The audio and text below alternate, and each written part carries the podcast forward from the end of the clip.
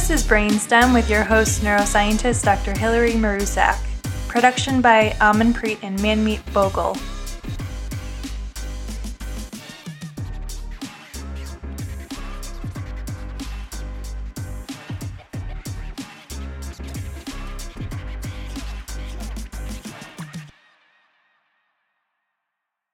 Hi, everyone. Welcome to episode two on Tourette's syndrome. I'm excited to interview Tourette's cop or Craig today.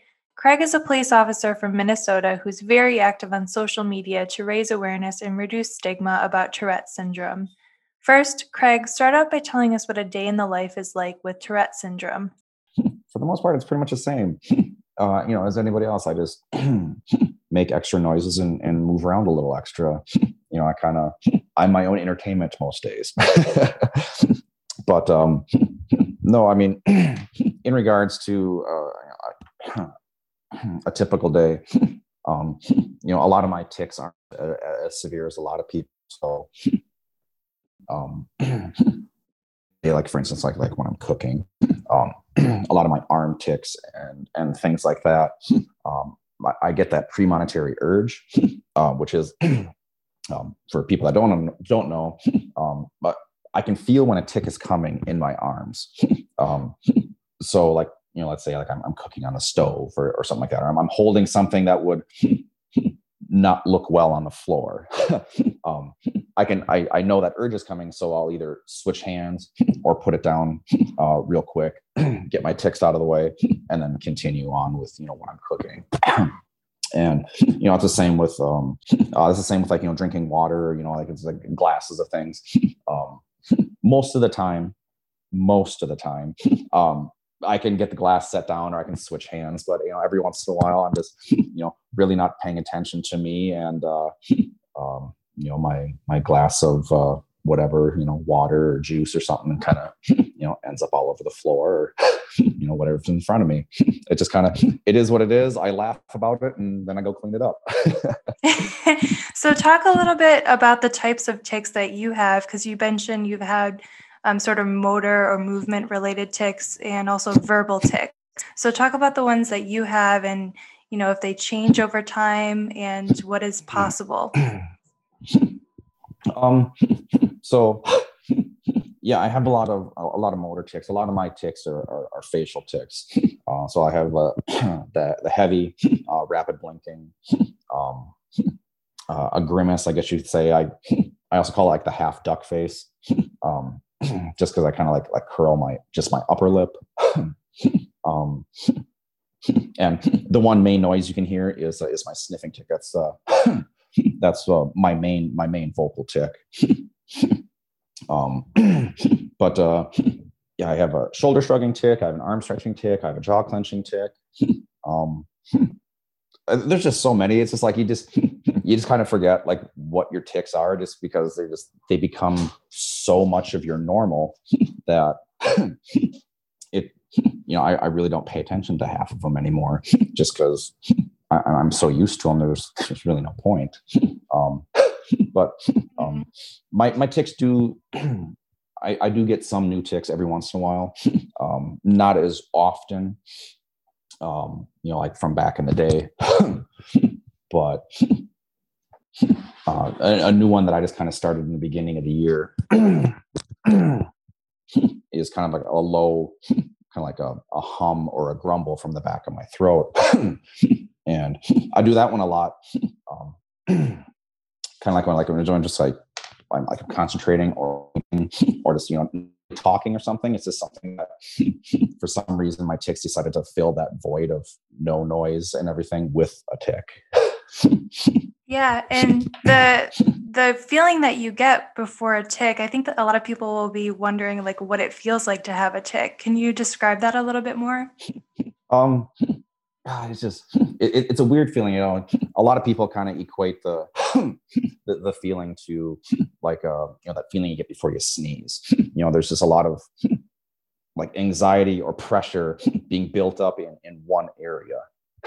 you know, so for me, like like my my arm stretching tick, I can feel um my elbow is just like it just it just it's like your mind is telling it's like you really need to stretch that elbow right now. You know, and it's it's a very intense feeling that you know it's it's it's only going to get better if you do it.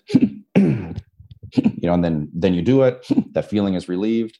you know, and then depending on how frequent your ticks are, you know, a minute later, it's it's back to that intense feeling that's like hey, you need to you need to stretch your arm or you know you need to do one of your tics. So it's it's it's fun. Are there things you've noticed that have made the tics worse or better for you? Um, so things that make my tics worse: uh, stress, anxiety, excessive caffeine. Um, you know, being around a lot of people. You know, it just. Uh, but I think that kind of comes in with the just anxiety. um, mm-hmm. Lack of sleep. Uh, those are just kind of the ones that off the top of my head that I can think of. Um, things that make my tics better or just kind of calms my tics. Uh, anything that involves concentration, uh, you know, like when I'm at home, um, singing, playing the guitar, that kind of, you know, suppresses or calms my tics for the time being. Um, or just, just like for me, just kind of just relaxing, like by myself. If I'm home by myself, just just watching TV, um, I, I, I, tend to notice I don't tick as often. Mm-hmm. Are you able to actually suppress them if you were to try to do that? yes and no. Um, I, I, can if I if I actively try to suppress them. It does take a lot of concentration to do so, and like especially for my my my vocal tic, my sniffing tic. You know, like my my body has gotten so used to that it's now kind of incorporated with you know how i breathe how i talk you know so you take away that or you you actively try to take away that one specific part of it and it, it i kind of forget how to breathe like it, it's just so weird because like you're, you're focusing so hard on not ticking but then also at the same time focusing so hard on breathing without ticking it's just it's it's a it's a really strange feeling. It's it's it's kind of painful you know because i've just done it before just for for fun you know just to see how long i could go. Like holding your breath but suppressing your tics. Yeah, that's pretty much what it is. You know, I just I get this tight sensation down into my chest that kind of starts getting a little painful uh, you know, my neck neck starts tightening up. It's just, it, it's not a very comfortable, pleasant experience. So, uh, you know, I, I, tend to really not actively suppress my tics just because I don't really, I don't see a reason to or a need to. yeah, and that's really interesting when you talked about trying to deliberately control it because it's almost like that is like the default setting of your body that it's just programmed to do that. And I always like to think about right. if you think really hard about just walking, like walking is so automatic for most people. Your body knows kind of the, the motor memory and the muscle memory to do that. But if you try to actively like slow down and like change the way you walk, like that is very hard to do. So that's kind of similar exactly, to how you're yes. describing like overriding the brain and the body. Right. Yeah. Have you noticed do your tics change over the course of the day? Um, you know, I, a lot of that is is is is really dependent on on what happens um, that day. you know, it depends on you know if I go to work, if I'm off, if I have to you know, you know be somewhere, be in a meeting. Um, you know, kind of what my anxiety levels are at, where my stress levels are at. Um, you know, and then also what happens at work. you know, there's there, there's so many variables uh, that kind of dictate where my tics are going to be at through the day. I just I just wake up every morning and uh, just kind of go from there. You know, whatever my tics do, they do, and I just uh, kind of roll with it. right. Yeah. So let's talk about let's kind of go back in time now and talk about your childhood because Tourette syndrome and tics in general begin pretty early in life. Right. Um, so when did you, as a child or others around you, start noticing the ticking? So I I really don't know what age my my parents uh, uh, noticed my tics. Um, so for me, uh, my family, Tourette syndrome is uh, is is quite common uh, in my family, um, mainly from my dad's side. Uh, being that Tourette syndrome is a neurological disorder, it, it's genetic. So uh, happily for me, it got passed down from my dad's side of the family. Uh, my dad has a tic disorder. I've had uh, uncles and cousins that have that have Tourette syndrome, and and you know some of them are on some some pretty substantial um, medication to control theirs. So I, I, honestly don't know how young I was when my parents noticed it, but I, I, I do remember when other people noticed it to a point where it made me think what I was doing wasn't normal because it was my normal. You know, I I didn't give any thoughts of it because that's how I always, you know, was. That's how I always, you know, acted. It's that those are my my things. But I remember I was I was probably eight or nine at the time, and we were in the school library, and uh, one of my classmates had asked me, you know, like, why do you blink so much? and you know, it kind of, it kind of, at that point, it kind of hit me because I was like, well, I didn't think I was blinking a lot. you know, I'm blinking how I normally blink. you know, so kind of, you know, at, at, that age, it kind of made me think, or was starting to be a little self conscious on what my body does.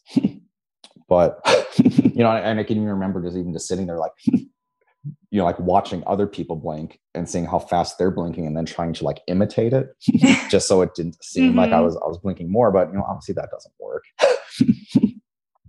you know, and then right.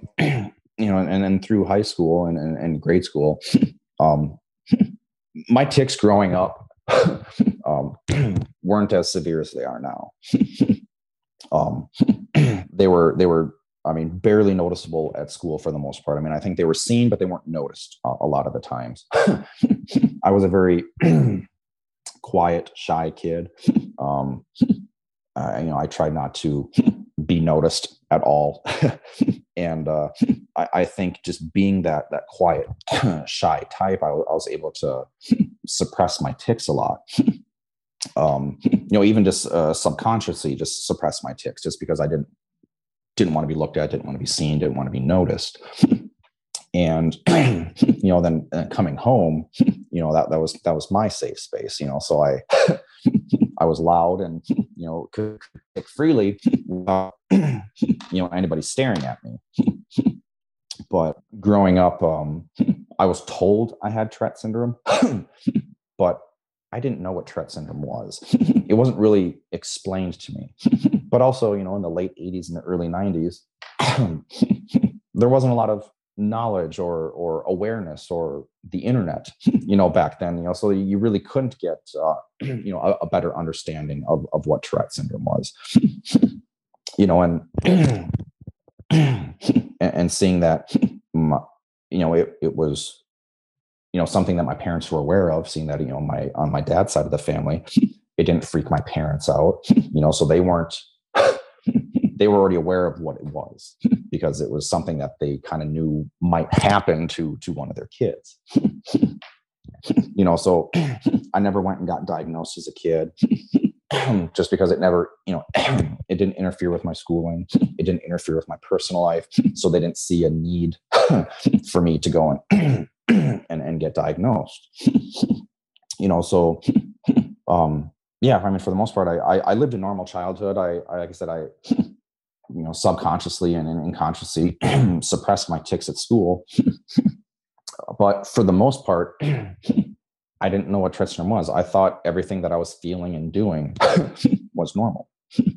I remember in, in high school i'd be sitting in class and uh, not even paying attention to what's happening uh, uh, up front with a teacher because I'm doing everything in my power to suppress screaming. and again, I thought that was normal. I thought every every kid had to deal with something like that, you know, and just and it was just because of my my lack of knowledge on on what Tourette syndrome was. but again, it didn't it didn't bother me. It didn't you know, it, it, for the most part really had no effect on me because again, this was, this was my normal and I thought it was normal. I never had anybody telling me otherwise. There's just a lot of misunderstanding right. about this. And I think, have you run into people who think that you're kind of making it up? Because I've heard stories about people who are able to suppress their tics at work and then they come home and they kind of have to let them out. So, you know, you mentioned we haven't talked yet about your your day or your night job as a police officer, um, as right. your your name um, suggests. But talk a little bit more about that and like what is it like to have Tourette's as a police officer? You mentioned it doesn't really have an impact, but is there anything you know has it affected your job in any way or just your day to day interactions? Um, so uh, back to your first point, uh, if uh, people ever thought I was faking it or or anything uh, of, of, such, um, you know, when I when when my tics came back uh, those few years ago, I was already you know multiple years into my law enforcement career. So that was that was one of my fears. You know, I've been working with you know these officers and these deputies for for years now, and then you know all of a sudden I'm just like, oh hey, by the way, I'm gonna be making noises and moving around extra. you know, just you know, completely out of the blue.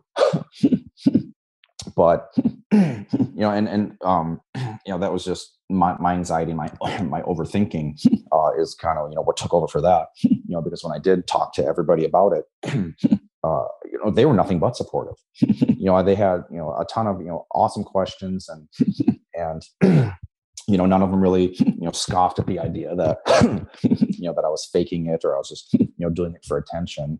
Um, because my biggest response would be, why would anybody want to do this or have this just for attention? because this is, this isn't fun to have. It isn't something that, you know, that's enjoyable. Um, you know, I, I've come to accept it and I'm used to it by now, but I mean, the bad days are bad. you know, I, I, wouldn't wish this on anybody, but, but, um, I already forgot what your second point or your second question was. I guess if it, uh, how to, yeah, if it's interact or affected your job in any way, or just your how you interact with people. okay, um, so no, it, it doesn't affect my job in in any way, and I'll uh, to, for for the point for that is um, a lot of people with Tourette syndrome, and myself included, is when you become uh, I call it my hyper focus.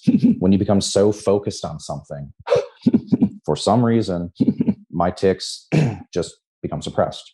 they just they just naturally just just go away. you know, I just think it's just because your your brain is so focused on what's in front of you that it just kind of shifts everything to that and and my tics go away you know and, and that's one of the the, the biggest questions that I've had to, or the, the most frequent question that I've had to answer, you know, online and, and everything like that is, how can you be a cop with Tourette syndrome?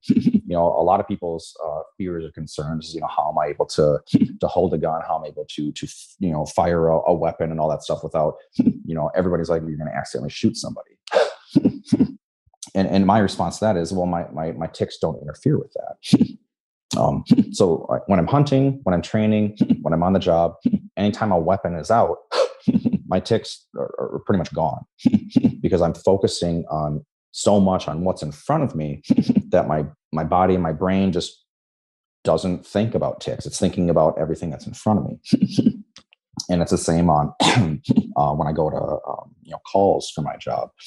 Know, when I'm responding to you know a domestic or an assault or things like that. Again, my tics become suppressed because all my focus is on what's happening in front of me. and then um, you know when the call is done, or you know when I'm done with training or things like that, my tics come back.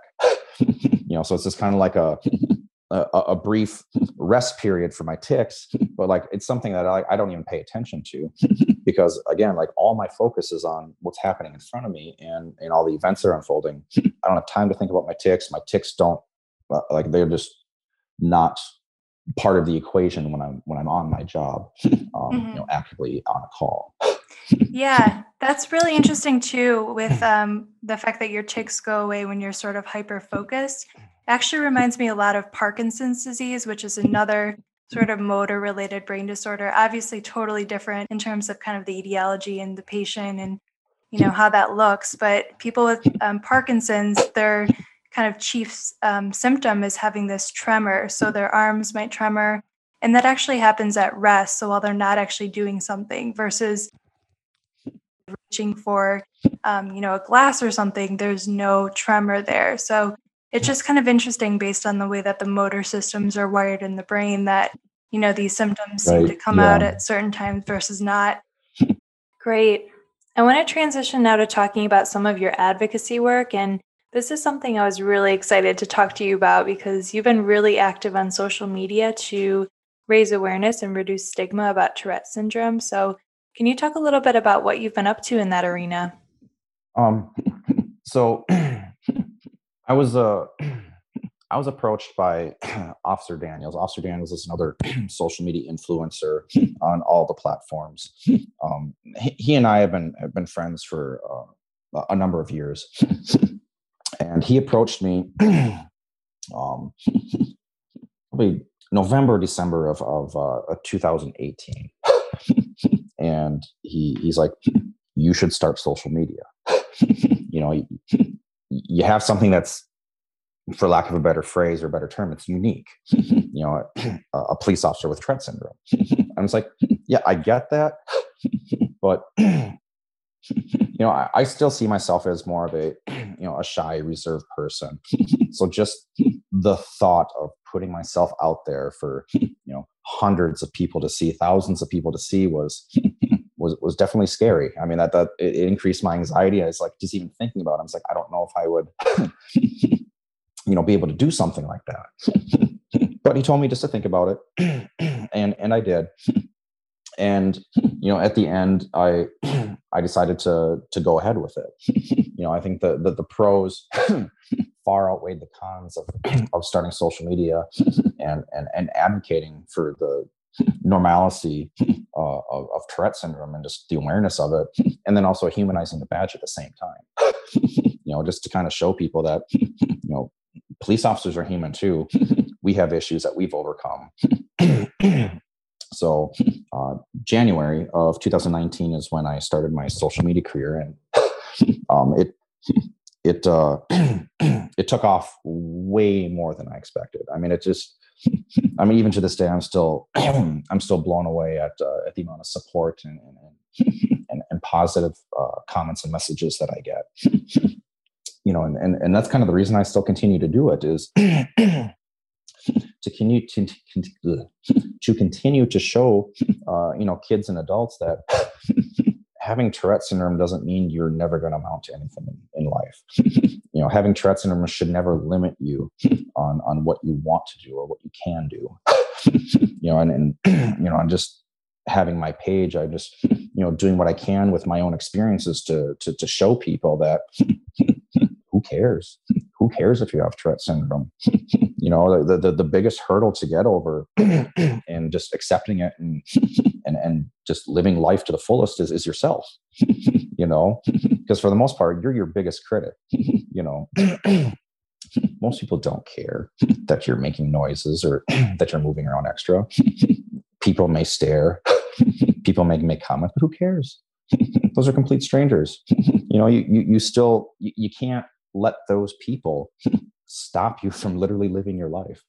And and that's the message i just want to keep you know you know pushing out there and you know just showing your you know just uh, you know just telling my experiences with with Tourette syndrome and, and the various comorbidities that i have because of it.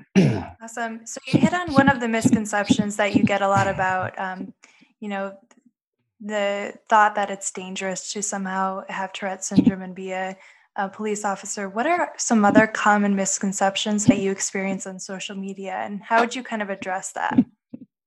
Um, you know, so on, on my page, I don't get a lot of um, other misconceptions. I mean, the the the, the biggest one that I can think of, and that I've already you know addressed earlier, is how can you be a cop with Tourette syndrome? you know, and a lot of times that comes from someone just watching one of my videos you know so they, they literally see you know 30 seconds to a minute of of my life and then equate what their knowledge of Tourette syndrome is to how I act all the time. well, I guess that that's a that'd be another misconception is we don't tick constantly 24 7 you know that's that that's that's a huge one. I mean you know where people say you know for for faking. You know, it's like oh you were ticking a bunch in that video but not this video well, Tourette syndrome is like a roller coaster. There's ups and downs, and it can change from day to day, hour to hour, month to month. you know, it's just your body is the one that's going to decide how much you're going to tick. You know, you really don't have a choice in it. You know, uh, that that that's a big one um, that I've seen on, on pages of, of people with that advocate for for syndrome. and uh, the other big one that I've that I've personally experienced in my in my personal life, well, actually, I was at work, is you know I, I told the person I have Tourette syndrome. you know, so their their immediate response was, "Oh, so you swear all the time." you know, and you know, and that's a, and that's that's that's such a big one because that's what the media portrays as Tourette syndrome all the time because that's what's quote unquote the funniest part of Tourette syndrome, or I should say, it's what they think is is funny about Tourette syndrome. you know, so the, the the the biggest advocacy for that is there's such a small population of people with Tourette syndrome that that swear and you know do the obscene gestures and, and things like that and, and swearing ticks. I, I, use air quotes even though nobody can see it. Uh, the, the, swearing ticks is such a there's such a small population of, of people with Tourette syndrome that have that. But you know I, again because the, the media portrays only that aspect of Tourette syndrome people automatically think that anybody that says they have Tourette syndrome that they're going to be swearing. You know so i mean that's a, that's a huge one um that you know that you uh, I, they try to advocate for to let people know it's like no it's it's not just swearing. There is so much more to Tourette syndrome. There's so much more that we don't even know about Tourette syndrome. You know and it's it's, it's such a unique disorder that affects everybody so differently. You know it, it's hard to sit down it's like yes this is this is Tourette syndrome. I mean you, you can give a very broad definition of Tourette syndrome but for each individual person it's going to affect them so much differently. Mm-hmm. yeah and i love that last part because i think that's actually true about most brain disorders that even people in depression um, within depression you can have 5000 different types of symptoms. So you could have the type of depression where you don't want to get out of bed versus the type of depression where you feel you know excessively ruminating so you feel more negative or more anxious than other people. So that part of it is really true and i love how um, you really want to humanize Tourette syndrome um, and kind of show that it's it's not some uniform um, disorder. Right. Yeah. There's just it's just yeah. I mean that that's the, that's the biggest thing, you know. And again, on you know other people's videos, you know, you say like, well, this person has this kind of ticks. Why don't you have that? Again, it's it's because it affects everybody differently, you know, and, and to try to get that point across and, do it in an eloquent enough manner where they're just like, oh, okay, I I understand that. you know, and, and that's the that's the biggest hurdle to get over is is, is trying to explain it in terms where everybody would understand. So you mentioned when you were a kid, um, even your parents had very little information about what tics were, what Tourette syndrome was. So um, how would you how would you suggest that we kind of bridge that gap? Like what do we need to do to provide more information besides coming out with a podcast or you know kind of grassroots efforts where you're on social media and you're actually trying to do that? Like how do you think we can better reach um, kids and parents and just the general public? I honestly think these grassroots efforts are the best way to do it. You know and just what I've seen in you know since I started um, my social media career, I guess you could say as as Tourette's cop, I've noticed people really enjoy and they really latch on to personal stories. you know, they they they like the the human aspect of Tourette syndrome. You know, anybody can go to the doctor and the doctor's like, "Yep, you have Tourette syndrome." Big words, big words, big words spew a bunch of other information. Kids already not listening. okay. But now, say you and I are having this conversation and we're talking, you know, in, in, in layman's terms, we're talking how we would normally have a, a conversation between two people and say that kid or that mom is listening and they're just like, that's relatable. I understand that. you know, so right there, we're we're, we're, we're connecting with somebody on on a more personal level. it's this you know, sanitized doctor's office type feeling where you know you're already feeling overwhelmed to begin with while being there you know social media podcasts uh, you know videos on youtube you're sitting in the comfort of your own home and you, i just feel like it's it's it's a better way to to understand it and to you know hopefully accept it or, or be more accepting of it. But then also at the same time is you know you're, you're hoping those videos and those podcasts are giving you know accurate information you know and you know and the biggest thing for me is again i'm, I'm sharing personal experience. I'm sharing personal stories. I'm in no way a doctor. I i don't even fully understand everything of Tourette syndrome. I just talk about how Tourette syndrome affects me you know so I, I do have people that that come sick well you know like here's an issue that i'm having or here's an issue my kid is having and i'm you know i'm just like I, I, wish I could help you more, you know, but that's something that you know, a neurologist would answer or would be better apt to answer, at least to begin with. And then you can, you know, more research or, or you know, find things online that, uh, you know, be better suited for, you know, a, a child of whatever age. um, you know, and then and that I mean that's that's my biggest push. I I, I do honestly feel that, that sharing personal experiences, personal stories, is a, a great way to advocate and raise awareness for it because it brings that human element to the disorder. I guess last question we'll wrap up with: um, What advice do you have for um, someone affected by Tourette syndrome, or maybe a of a kid um, with Tourette's or showing ticking? Um, the, the the biggest thing is I know I've probably said it a hundred times in this video is you have to ignore the negative people. And and the biggest thing is this uh, you know with, with tics and everything is is, is accept you have to accept it and just don't let you know your tic disorder Tourette syndrome run your life or own you. Just because you have it doesn't mean it defines you. so, um, you know, it's just there's a, a, support network is huge. You know, having having you know loving caring friends and family is is is a huge thing. You know, so for for the child or the adult that that's that's and is dealing, you know, people with it. Those people, those those positive people, because they're the ones that that matter the most you know those those complete strangers that you know make fun of you those people don't matter. You don't they don't know you. Um i think that's about all i can i can come up with is just ignore people ignore the mean people.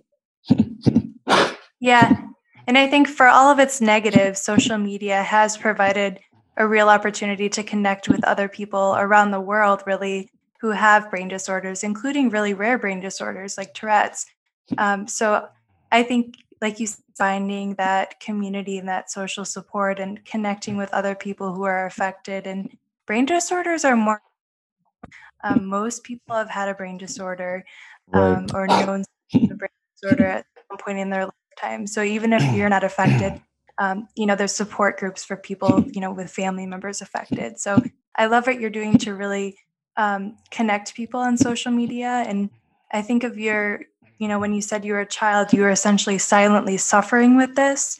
And I think this is, you know, your platform and other platforms are really an opportunity to um, talk about it and to not let kids or other people with disorders, you know, silently suffer. They have a network to connect with. So I just want to tip my hat to what you're doing and just say, keep it up.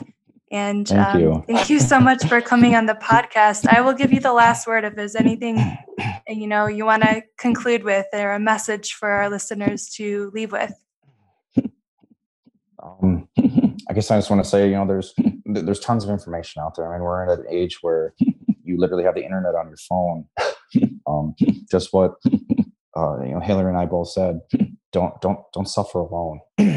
There's plenty of resources. There's people you can reach out to. There's there's forums. There's groups that you can join to to not feel alone. And I understand that Tourette syndrome is is is common but rare at the same time.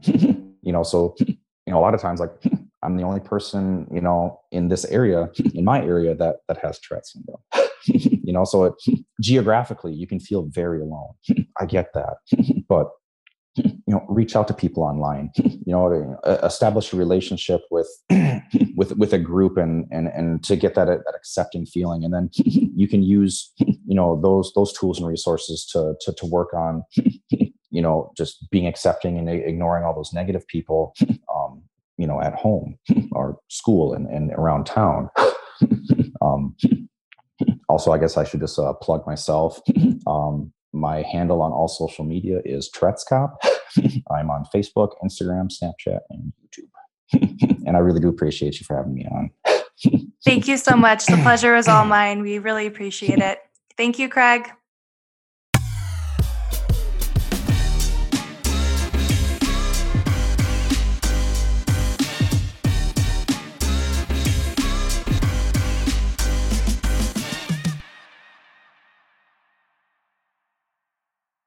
Okay, everyone, that wraps up the interview with Craig. We're going to move now to the interview with the expert in Tourette syndrome. The person I'm talking to today is Dr. Deanna Greene. Dr. Greene is an assistant professor of cognitive science at UCSD. Her research focuses on understanding human cognitive and sensory motor systems, their interactions, and their development in typical and atypical populations. She uses a cognitive neuroscience approach and applies a variety of neuroimaging techniques, behavioral, and clinical measures to study typically developing children and adults, as well as neuropsychiatric populations, particularly Tourette syndrome. Very excited to have you today, Dr. Greene. We've heard from a firsthand account from someone with Tourette syndrome. First, can you start by defining some terms for us, like what is Tourette syndrome, what are tics? Sure. Um, first, thank you so much for having me. This seems like a really great podcast, so I'm glad to be a part of it. So, yeah, so um, from a more clinical or research perspective, Tourette syndrome is really defined as a neurodevelopmental disorder that's characterized primarily by motor and vocal tics. So, you've heard Craig talk about this, but these tics are these abnormal or unwanted movements or vocalizations. Um, just some details about the diagnosis. It just requires that tics must start before the age of 18, so it is developmental. And they must have lasted at least a year, and the tics must not be due to something else, like a drug or substance. Perfect. And a lot of times you see, unfortunately, the media sensationalize Tourette syndrome with vulgar and profanity. How prevalent is that in, in reality?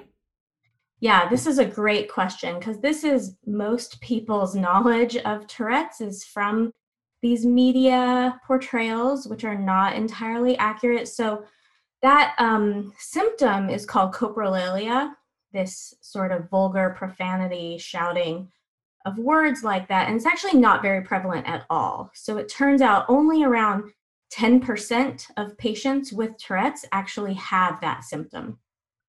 So a very small minority, yet that gets yes. the majority of the media attention. Um, how prevalent in general are t- tic related disorders such as Tourette syndrome? What are the different types? Yeah, so first I'll address the different types because that actually leads into prevalence rates nicely. Um, so, tic disorders in general are divided now into three major categories in the DSM 5. So, it's the recent sort of clinical standard. So the first is Tourette's disorder. And so this requires the presence of both motor and vocal tics. That's the key. Both have to be present. Um, the other is persistent or chronic tic disorder. And this requires the presence of just motor tics or just vocal tics, but not both. So that's the main distinction between these um, tic disorders where the tics are chronic.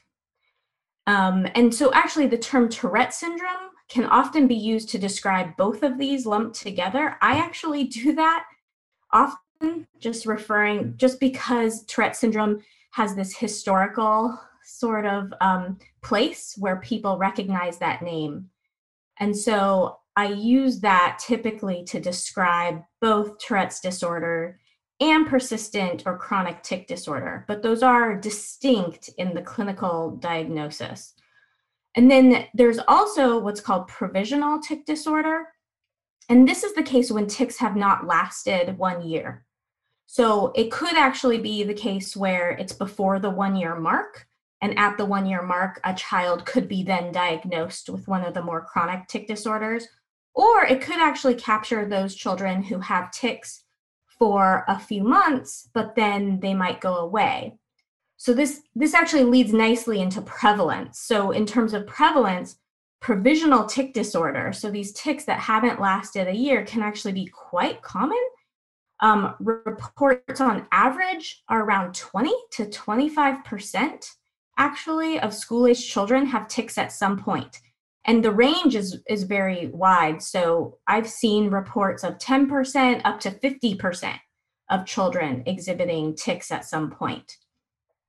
Um, and so the general clinical lore is that a lot of kids will have tics, but then within a few months, or at least um, before that year, the tics will get a lot better or go away and not be clinically significant anymore. So they tend to be common and sometimes transient. For Tourette's disorder and persistent tic disorder, it depends if you lump them together or not.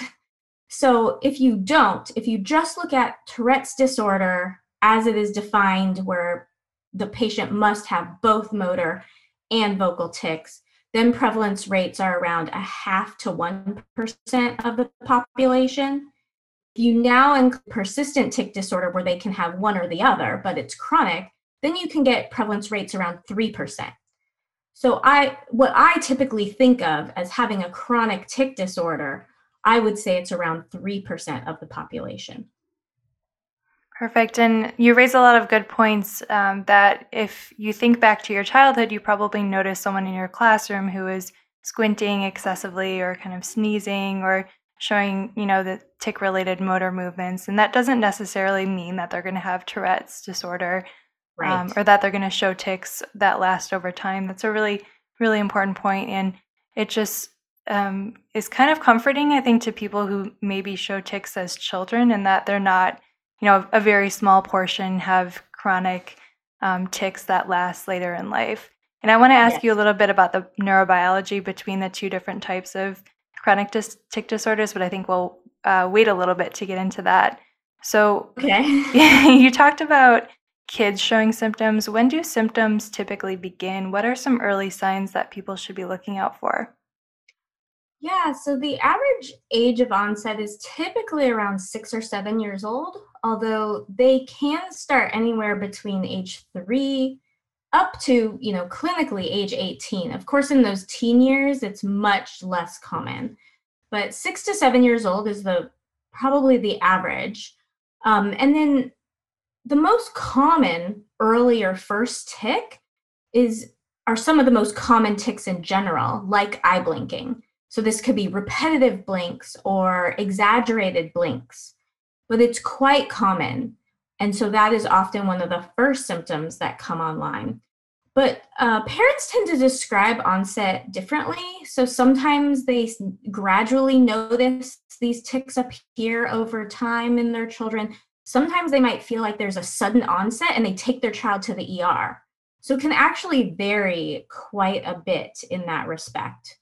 Um, but most commonly, they start with these more what are called simple tics, like eye blinking or nose scrunching, things where children sometimes actually end up in the allergist's office because they think that their child has allergies, things like that. That's so interesting. And then I'm assuming in some cases, when it develops into a chronic tic disorder, it becomes a little bit more complicated. Can you talk a bit a little bit about the different like complex tics? Like what is the most complicated tic that's possible? oh, yeah. So tics are divided into simple and complex tics, which there are some definitions that can distinguish them, but sometimes it can be a little hard. Um, but the s- simple tics involve one muscle group usually, and they are things like eye blinking or nose scrunching that you see commonly. Um, and then it is true, as with development, tics tend to get more complex in nature. And so that can be maybe a series of those simple tics combined together, or it could be something that looks purposeful, like touching someone. Um, if you read Oliver Sacks has actually a great chapter, A Surgeon's Life, um, about this surgeon with Tourette's, and one of his tics was to touch his fellow colleagues, his fellow doctors on the shoulder, which feel which seems like this very purposeful act, but it's actually a complex tic. So complex tics can be these things that look purposeful in nature, but aren't. You know, they're not. It's not the same.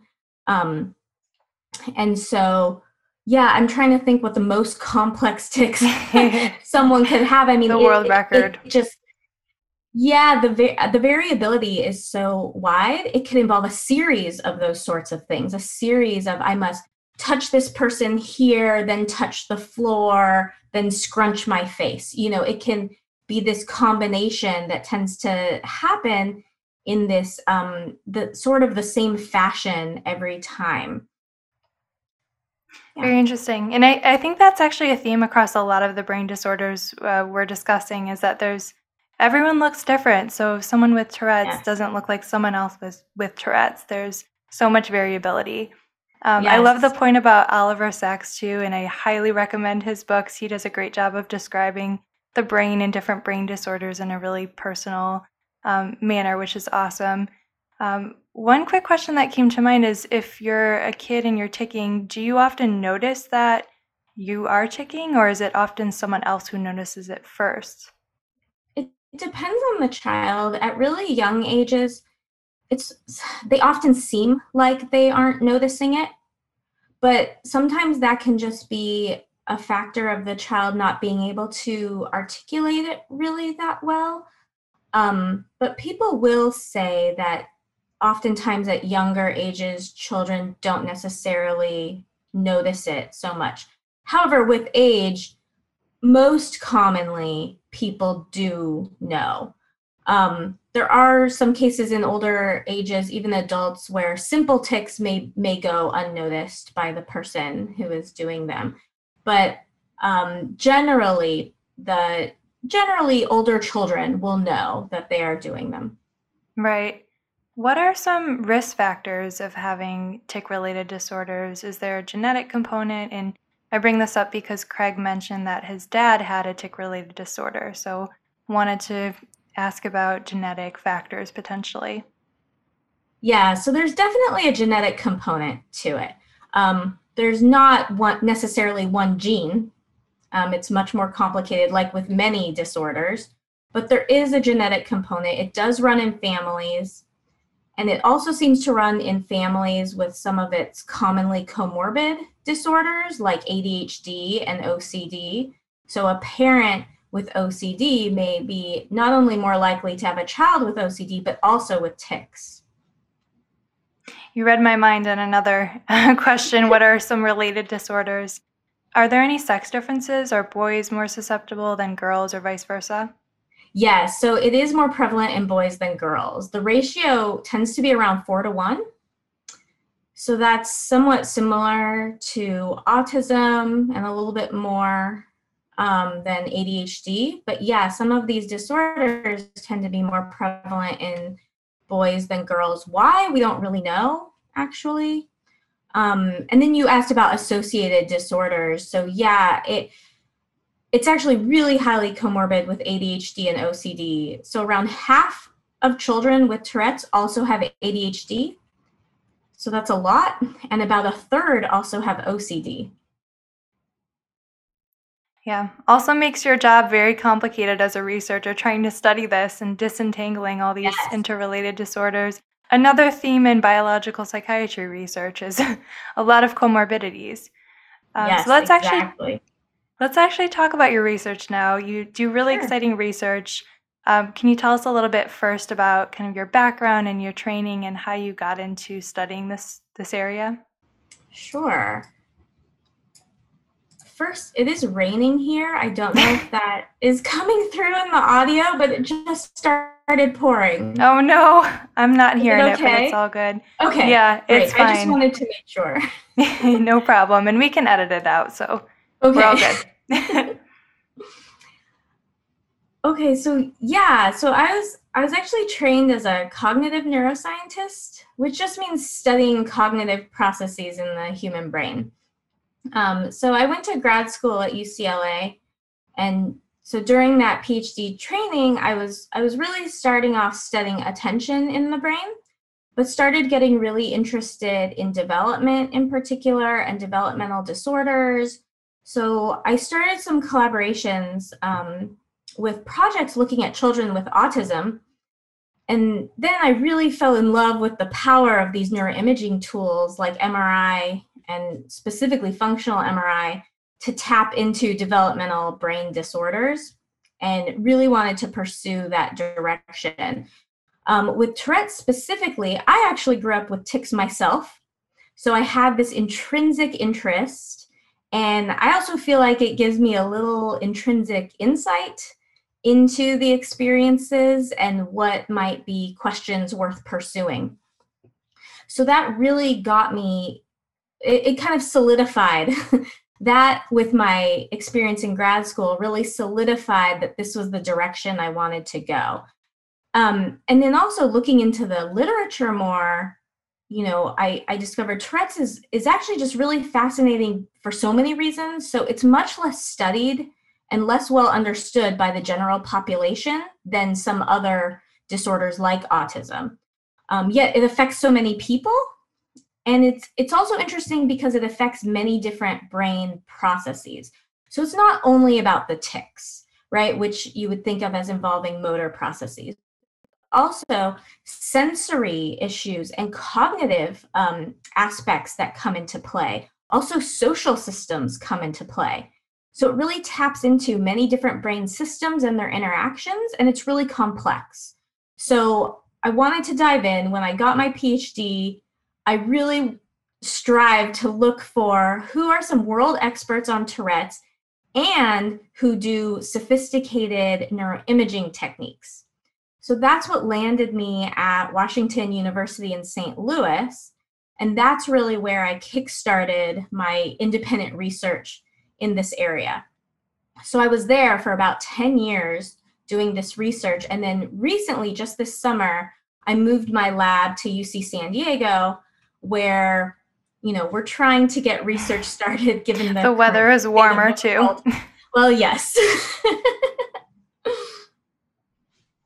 That's awesome and i think that you know the advent or uh, the discovery of some neuroimaging techniques where we can actually peer into the living brain um, in someone who's alive in a kid um, yes. that really brings new insight into some of these older questions potentially so that's that's really cool um, let's get into some of the neurobiology. So, you mentioned how it affects a bunch of mm-hmm. different processes in the brain. Um, can you talk a little bit about what happens in the brain when you're taking what happens in the brain um, in Tourette syndrome? Yeah, so it's, of course, like everything, also probably because of the heterogeneity, that variability across individuals, it's really complicated. So, in its in describing its in the most simple form, it's commonly described as involving frontostriatal circuits in the brain. So that just means these circuits are connections between regions in the frontal lobes and then subcortical structures like the basal ganglia. Um, and there is actually nice evidence for the involvement of these circuits in imaging, but also in postmortem studies and animal studies. So there is um, evidence for that, that there is a strong component there. But there's also evidence that it can be more complicated and involve many different systems in the brain. And so that's where some of my research has that's where I've been focused on looking at these different systems in the brain and how they might interact. And really the picture is complicated. It's not um, it's not simple. We we want to simplify our results when we find them and say, "Oh, it's this specific region or these specific connections but it's not always um, as simple as doing that. Sometimes it's a and what we've been looking at kind of a whole brain pattern. So looking at connections amongst and within these different networks of the brain all together and it's really this pattern of the whole thing that might distinguish someone with Tourette's, and that pattern might vary individual to individual. So it ends up being complicated. It's a vast, um, very open area of study. But you will commonly hear people talk about these frontostriatal circuits. Um, and that is based on it being a movement disorder. We know these circuits are involved in other movement disorders like Parkinson's disease. So it's a, it's a reasonable place to start. And there is great evidence for it, but it probably also involves more. Right, and that that again is such a big theme in psychiatric disorders and yes. brain disorders more generally is that you know we want to isolate like the amygdala as the emotion center of the brain like in my area of work which is childhood anxiety and in your case, the striatum is more movement related, but in reality, everything is everything is connected to each other, and that there's something that in the whole brain is affected. So I think that's a really important point.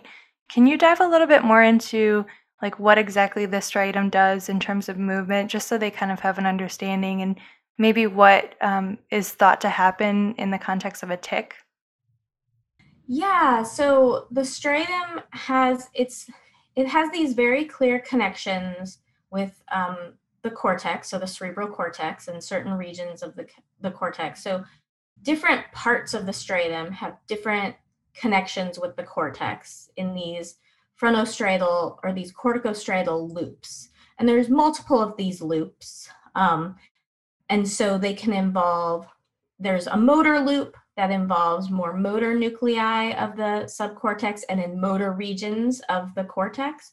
But there's also cognitive loops that involve more cognitive nuclei or more cognitive areas of the cortex. Um, and so in these loops, there's there's a lot of inhibitory and excitatory sort of connections going on in this sort of complicated way where it's thought that they're I guess in a simplified way, there's this sort of go circuit where you are um, allowed to move. And then there's these inhibit circuits that then inhibit movements when you don't want to. So, one theory that's actually proposed for Tourette's, a nice model um, as kind of a basic framework, involves sort of this disinhibition of certain striatal regions, certain areas in the basal ganglia might be disinhibited, meaning there's too much um, activity there. And too much that, go. Yes, too much go, not as much stop as as one would normally have, and therefore that leads to these tics. It's a framework. Um, it's nice to build upon, but it is one way of describing how this might come online. That's perfect. I think that really helps paint a picture. And I guess one example is like if you reach out with your hand and you want to pick up a glass, like your brain is saying, I want to pick up this glass with my arm. So that that motor movement you're saying is um, controlled by these cortical striatal loops that are kind of providing feedback. And in the case of Tourette's, if you have like a motor tic, that stop, that saying don't reach out and pick up something is just, it's not there. So you're just getting go, reach, reach, reach. Um, am I getting that right? Yes, that's that's the idea. Um, it is unclear if that is exactly how it is happening, but it's a model that is proposed. Got it. Yeah. In mm-hmm. a good place to start, as you said. Yes, exactly. This makes me think of something that Craig brought up in his interview that when he's called onto the job and or when he's focusing like laser focus on something, if it's work or if it's something like singing, um, he actually doesn't have any tics. Is there anything to that? Is there any plausible reason in the brain for that?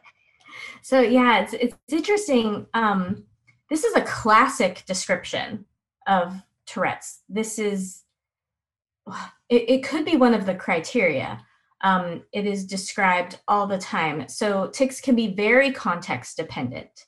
And this can vary across people, but there are some really common themes, like what Craig mentioned. So, being really focused in something can put someone in a state where their tics are reduced. Where conversely, other situations like a stressful situation can put someone in a state where their tics are amplified. So, this is very, very common but it's actually a really open area of research. We don't know the underlying neurobiology of why this is the case. And that's actually, this is exactly one reason why some of these models of striatal activity um, aren't perfect because they don't necessarily capture that aspect of the disorder. So that's that's one of the uh, interesting things that we need to discover.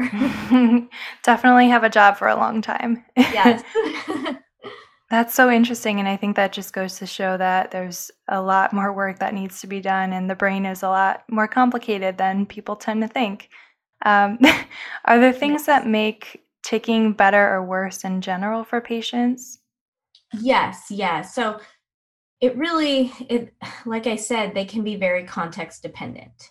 So um, it, and it it does vary per person, but a lot of times with children, they do a lot of suppression and trying to hold back their tics during school because of the social aspects of it. They don't want to be made fun of, they don't want to disrupt the class.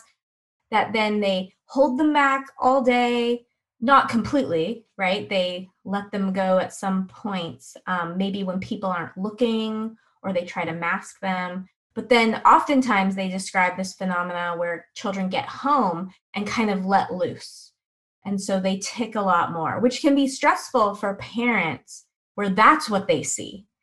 And they see their ch- children with these really constant, frequent tics when at school they are holding them back some. But it is true, there are some things that seem to, or situations that seem to make tics better or worse. There's also this very striking waxing and waning course over time where severity can just really fluctuate a lot over the course of weeks or months or years even so it is actually often the case during the summer tics tend to get better when children are home and not at school and then september rolls around they're starting school and tics are often worse at that time so there's common things like that that's so interesting and i think the point about kids coming home from school and kind of their tics are no longer suppressed is really interesting. And I've heard from some people that, you know, they will try to suppress their tics at work and then they'll come home and they'll share them on social media, for example. And people think that they're faking it. And they're like, no, I'm just suppressing them at work as best as I can. Yes, it happens all the time. And people learn over time. So that's another thing that's really interesting to look at is how this develops with age um, people will learn by the time then they're adults people think oh their tics are so much better but the individual themselves may say no they're not. I just know how to control them in certain situations or it's easier for me to control them at work than it is at home. Things like that. Right. And that kind of leads into my next question which is what are the current treatment options and limitations to treatment? You know, when would someone need to seek a medication? Whether what other types of treatments are available? Yeah, so this is actually a really hard question faced by physicians and patients too, whether to use treatment or not, particularly medications. So it tends to be a conversation that needs to be had and really thought about because it depends on many factors. How much are the tics bothering everyday life? Are they just bugging the parent and the child is fine? Um, or are they really impacting the child's schoolwork and social relationships? So it really depends on that. Now, if medication is the way to go, there's a lot of options. Um, antipsychotics actually used to be one of the top options, but given some of the unpleasant side effects, uh, clinicians nowadays try to use other options um, as a first line and there are many. um, one that's actually really interesting is some drugs that are primarily used as blood pressure medication. So this includes things like clonidine and guanfacine. Um, and they've actually been shown to be pretty effective in some cases with not as severe side effects. So they tend to be a nice first try, but oftentimes people might have to cycle through several different medications to find something that works. And that and they do want to note that there's no drug or treatment that will completely eliminate tics. They may just make them a little better or easier to control. Um, but there's also behavioral therapies that some randomized controlled trials have shown are just as effective as medications themselves which is nice um, a main one that comes to mind is called Comprehensive Behavioral Intervention for Tics, or CBIT. It's very it's specific for tics. It involves multiple components, And that can be a really great option. The problem with that is limited availability and people who are trained to administer it and in proximity to those clinicians who can use it. And then, of course, whether insurance covers it and things like that. That's the problem there. But if you can and you have available access to CBIT, that can actually be a really nice treatment option. Perfect. And the point about that clinicians have been trying other drugs like antipsychotics. And just to dive into that for a moment, psychosis is part of something like schizophrenia. So yes. this is pretty common that, you know, physicians apply these drugs that were kind of made for a different disorder onto something like Tourette's or a different brain disorder because we don't have that fundamental understanding of the brain that you mentioned. So some of these treatments are just kind of discovered by chance, like one of their patients was given this and it seemed to, you know, just by chance help with tics. Um, this is common again across psychiatry that they're, you know, kind of reusing these drugs and seeing what works. But it again highlights that we need to know so much more about the brain and actually what is causing this to develop um, accurate treatments. So that's I think that's a really important point. Um, yeah. And I want to bring in brain development now because that's something that you and I both share in common as kind of a research area. And it's um, a really important area to talk about because, as you said, Tourette's begins very early in life. These tics start very early. In my line of research, anxiety starts very early in life. So if we can look at what's happening in, in the developing brain, we can identify, you know, ways to prevent this from developing in the first place. And actually, many psychiatric disorders, if not most of them, actually begin very early. So I think we're in the right area, but this also makes your work a lot more complicated because you've got kind of a moving target on top of all of the other complexities. So, can you talk a little bit about some of your work in brain development and how does that kind of change the picture there? Yeah, it, it, you're right. It does make it really complicated. Um, so, the problem is we don't have the kind of data that we need, which are longitudinal studies, which is following the same people over time to see how this given person, how their brain changes over time. What we have more of are these cross sectional studies where you sample a group of children, let's say with Tourette's, and a group of adults with Tourette's, and you look at maybe differences there and assume that that involves some change over time.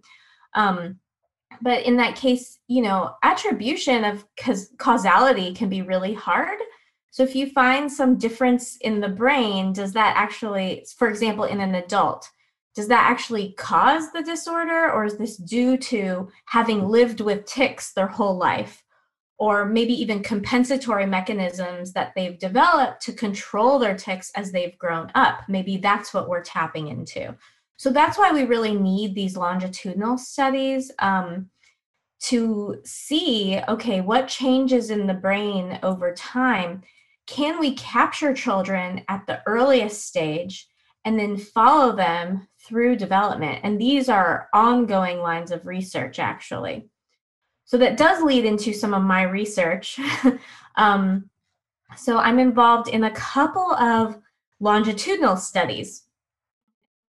So one that we have some colleagues that that um, I worked with at WashU started maybe 10 years ago actually is looking at children when they first start ticcing. So trying it's actually really hard to capture these children in time and recruitment can be challenging, but trying to find these children within the first six months of when tics started.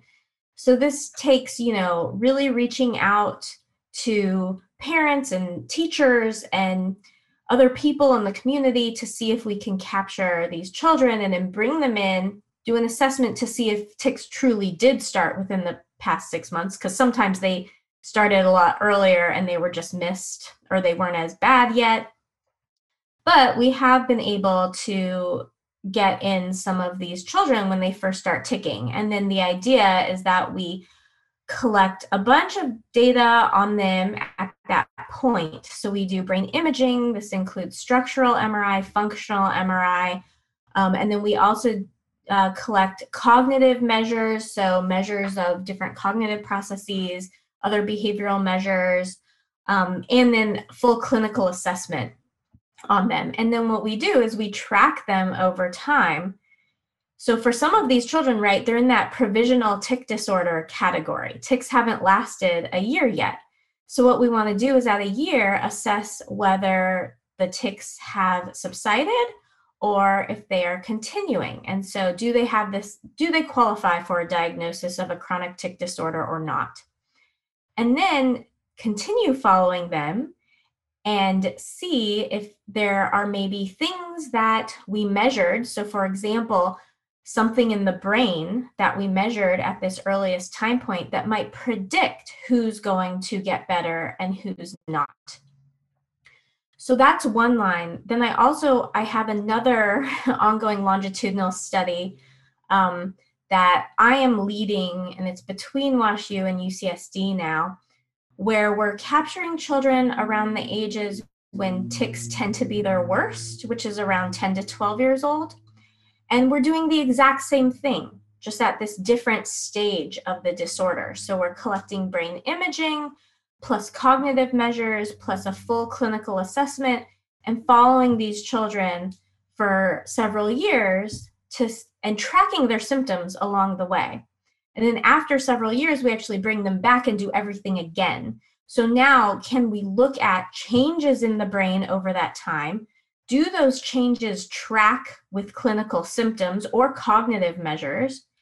And can we predict from one of the earlier time points who's going to get better and who's going to get worse? So we want to identify what we're calling predictive biomarkers, so things that might make these predictions. Um, so these longitudinal designs are really powerful for being able to answer these questions, and there's not many of these studies out there.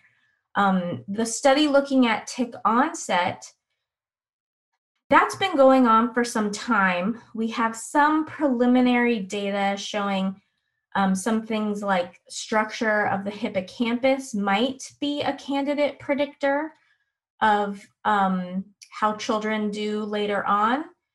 Our sample's still not as large as I would like, just because it's been hard to collect data to recruit these kids. Um, but that is a promising uh, result that we are finding.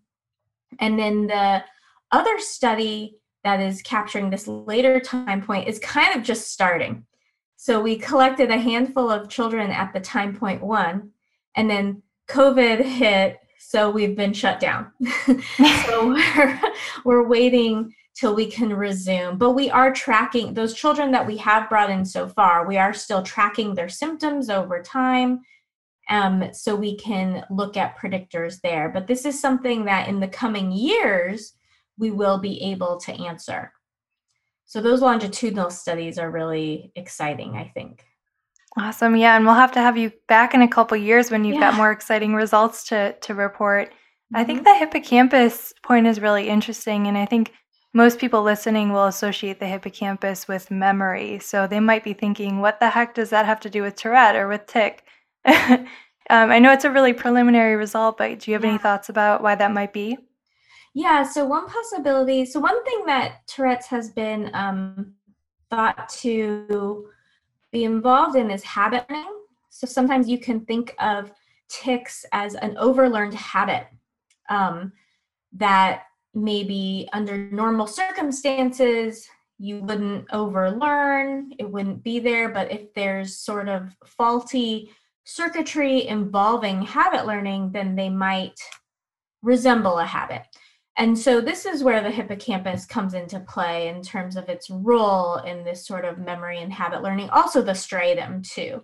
But there is some evidence showing that motor learning in particular might um, be altered in children with Tourette's. And so this may link up there. That's one speculation. right. And as scientists, we put on our speculation hat and exactly. do the best we can.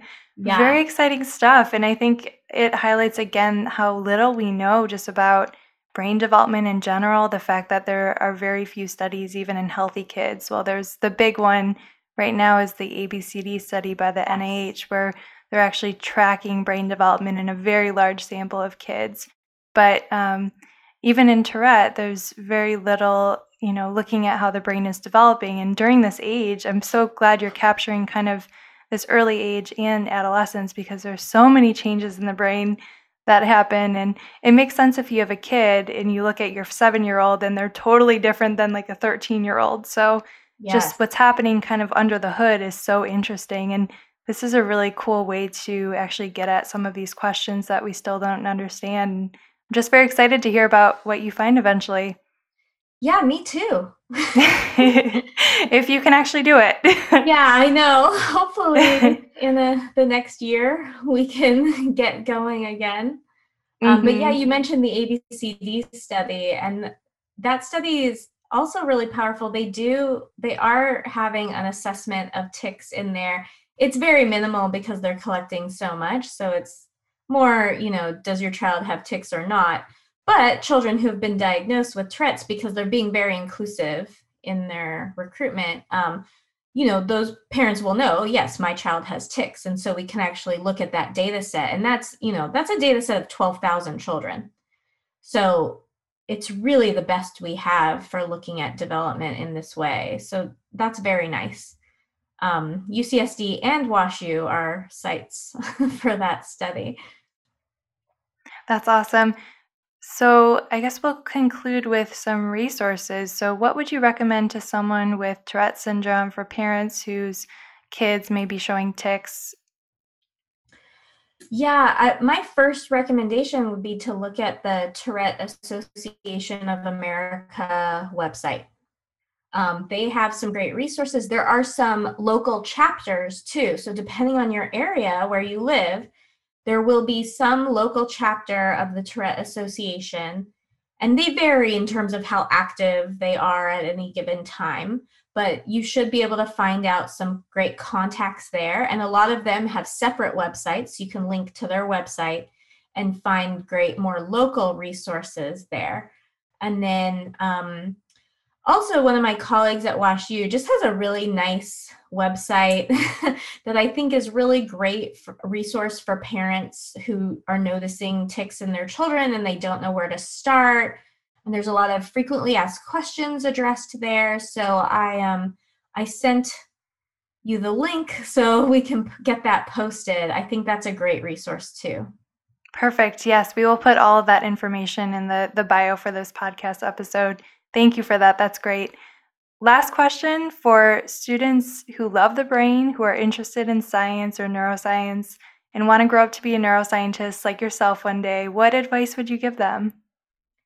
Yeah, so I'm sure people give different answers for this, and you hear a lot of the same things again and again. So, um, when I think about this question, I want to answer with something a little different that maybe you don't hear. So, my advice would be to actually try to acquire a breadth of knowledge, even just within the neuroscience field itself. So, with neuroscience, there's many different levels of study. So, you can start with cellular or molecular neuroscience, so really looking down in there at that level, all the way up to whole brain systems or looking at human behavior, and, and everywhere in between, looking at circuits, looking at maps. So, my advice is to really have some basis of knowledge across every level of study. Because if you have this foundation of knowledge across all these levels, you will that will inform whatever level you are focusing on much better. So for example, I'm at this I study this higher level, more brain systems level, but if I didn't have fundamental knowledge of neurons and how they communicate and how they're organized in the brain, I might not be able to take the data that I'm getting at this MRI level, where you can't look at the cellular level, right? You're looking at um, a chunk of the brain at a time. If I didn't have that knowledge of the cellular level, then I might end up making some claims that don't actually make sense with how the brain is really organized. So I really recommend that people have this basis of knowledge that you can draw from for whatever level you choose to focus on. And it just makes for better science overall. Couldn't agree more. And that's an excellent way to end. I thank you so much for your time. And the time just flew right by. So yeah, we will definitely you. have to have you back on in a couple years when you've got some exciting, more exciting results to, to share. That'd thank you great. so much. Thank you. That wraps up another episode of Brainstem. Please subscribe to the podcast, share it with friends and family, and follow us on social media at Brainstem Podcast. Thank you so much for listening.